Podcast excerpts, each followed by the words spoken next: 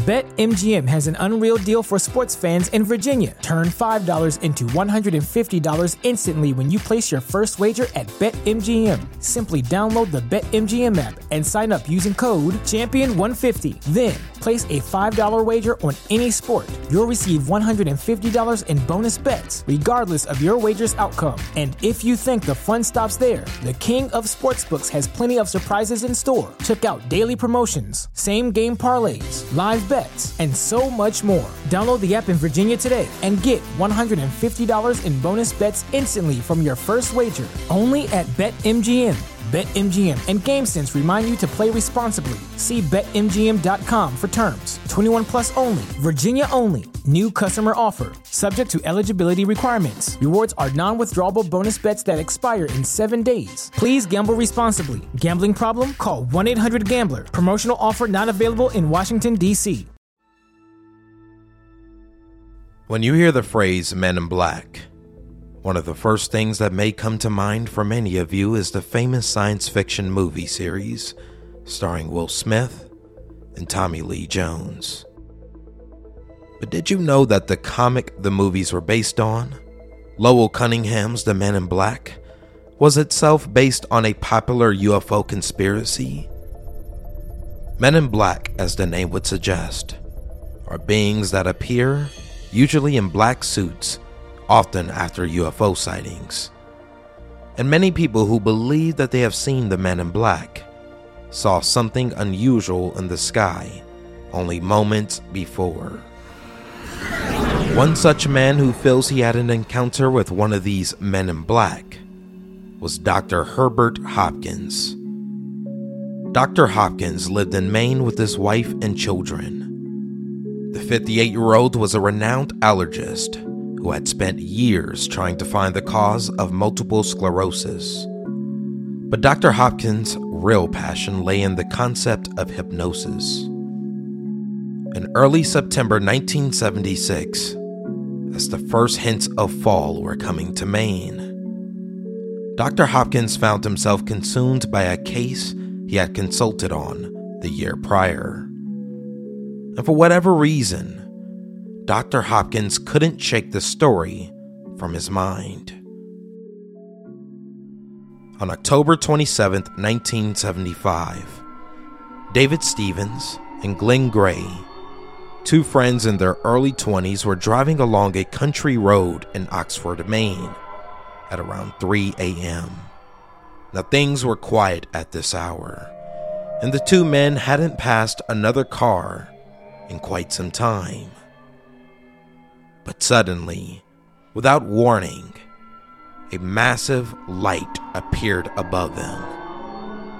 For the next few seconds, David and Glenn continued on in a daze, not yet really registering what was going on.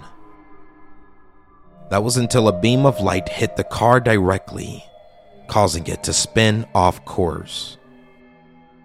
David and Glenn would wake up hours later in their car and was still on the road. As they regained consciousness, they cautiously made their way home, each entirely unsure of what had happened in the hours after the bizarre light appeared. And for weeks, David tried to brush off the incident. No matter how hard he tried, he was unable to regain any memory from the time the light appeared to the time they woke back up. And with the event refusing to leave his mind, David decided to try something radical. And that was hypnosis. And this is how he met Dr. Herbert Hopkins.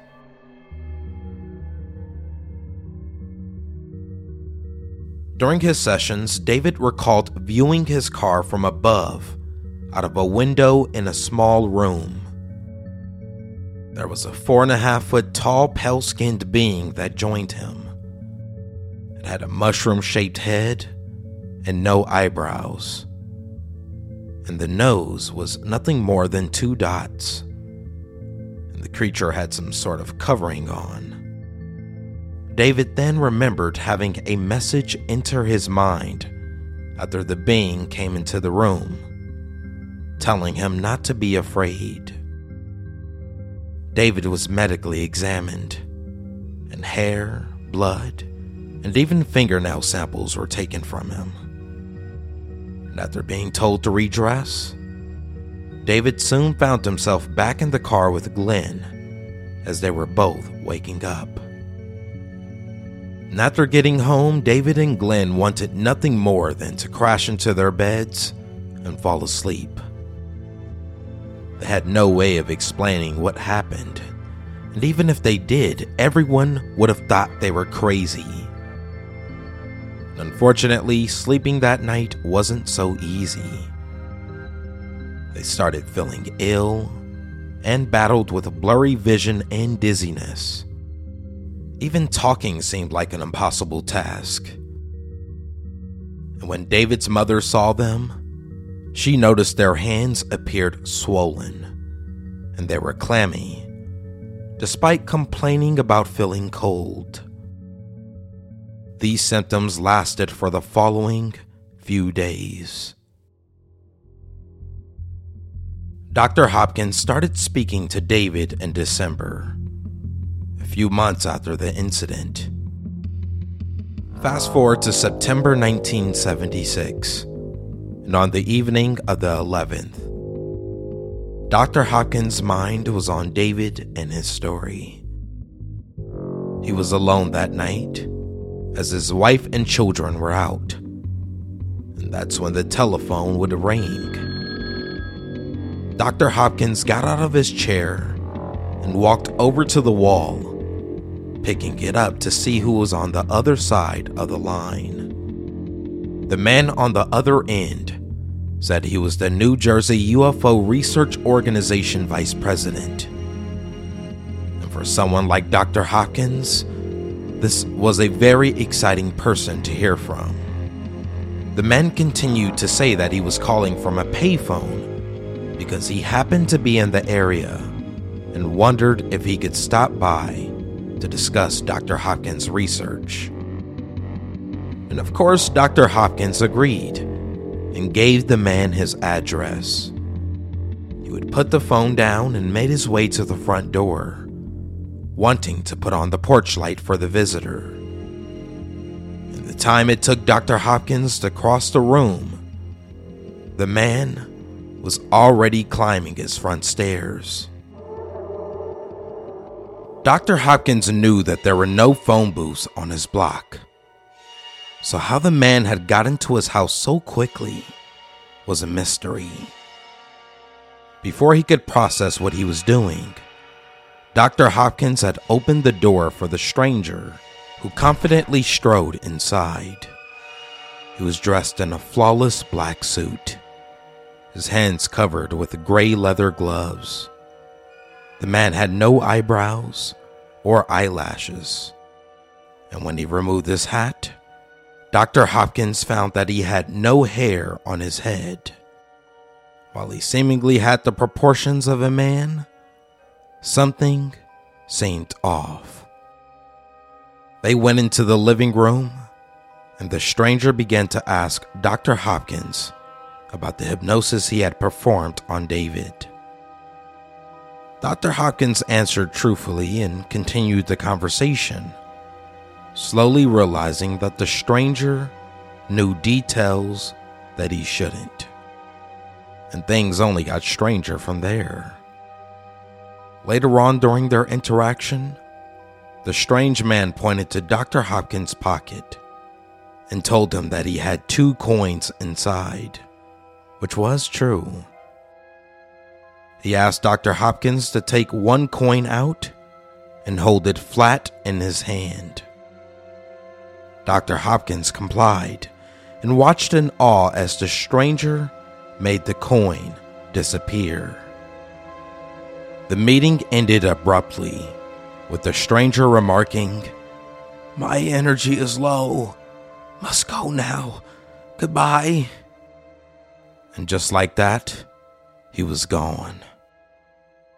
Over the next week, Dr. Hopkins found out that the New Jersey UFO Research Organization didn't exist.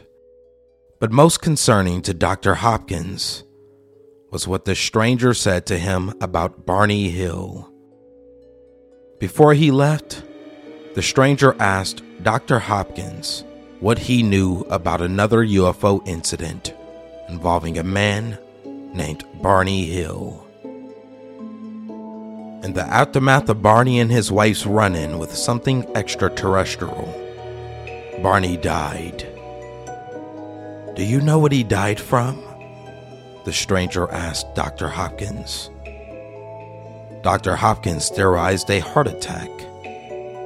But the stranger responded, he died because he knew too much. That final line stuck with Dr. Hopkins, and he couldn't help but feel that this was some sort of threat. Why else would the stranger have told him this? Many UFO enthusiasts have found Dr. Hopkins' recount of what happened that night fascinating and regarded as a likely interaction with a man in black. It's not surprising, though, that Dr. Hopkins' story has not been welcomed by everyone. His nephew said the following My uncle was, unfortunately, a fantasy prone individual and craved the center of attention and limelight. And on the base level, he sometimes just makes things up, no matter how hyperbolic to top everyone else. And as brilliant as he was in many areas, however, he was unskilled at fiction. And for much of the 70s and 80s, he was an alcoholic. He continued. This mysterious being in black, inspired by cheap fiction and alcohol, probably less of malicious intent and more from some sad need for attention was, alas, a simple lie. Ones that need to be corrected for those into serious research in this area. Do you believe that the Dr. Herbert Hopkins story is simply a hoax? Or was this really a real, actual account of a man in black? I'd love to hear what you think about this case reach out to me at the Scarecast on Instagram, TikTok, or YouTube. And as always, be safe out there. And until next time.